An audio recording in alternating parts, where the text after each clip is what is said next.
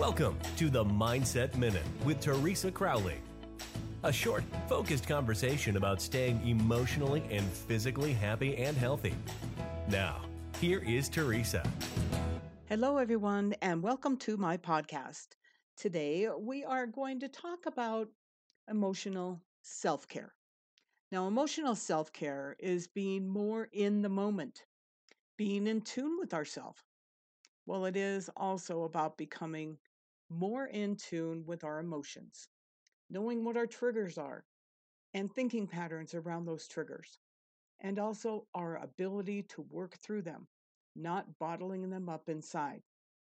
So let's be as creative as we can be to experience those triggers and then work through them with journaling, meditating, painting, cooking, all kinds of things, just to help us heal within.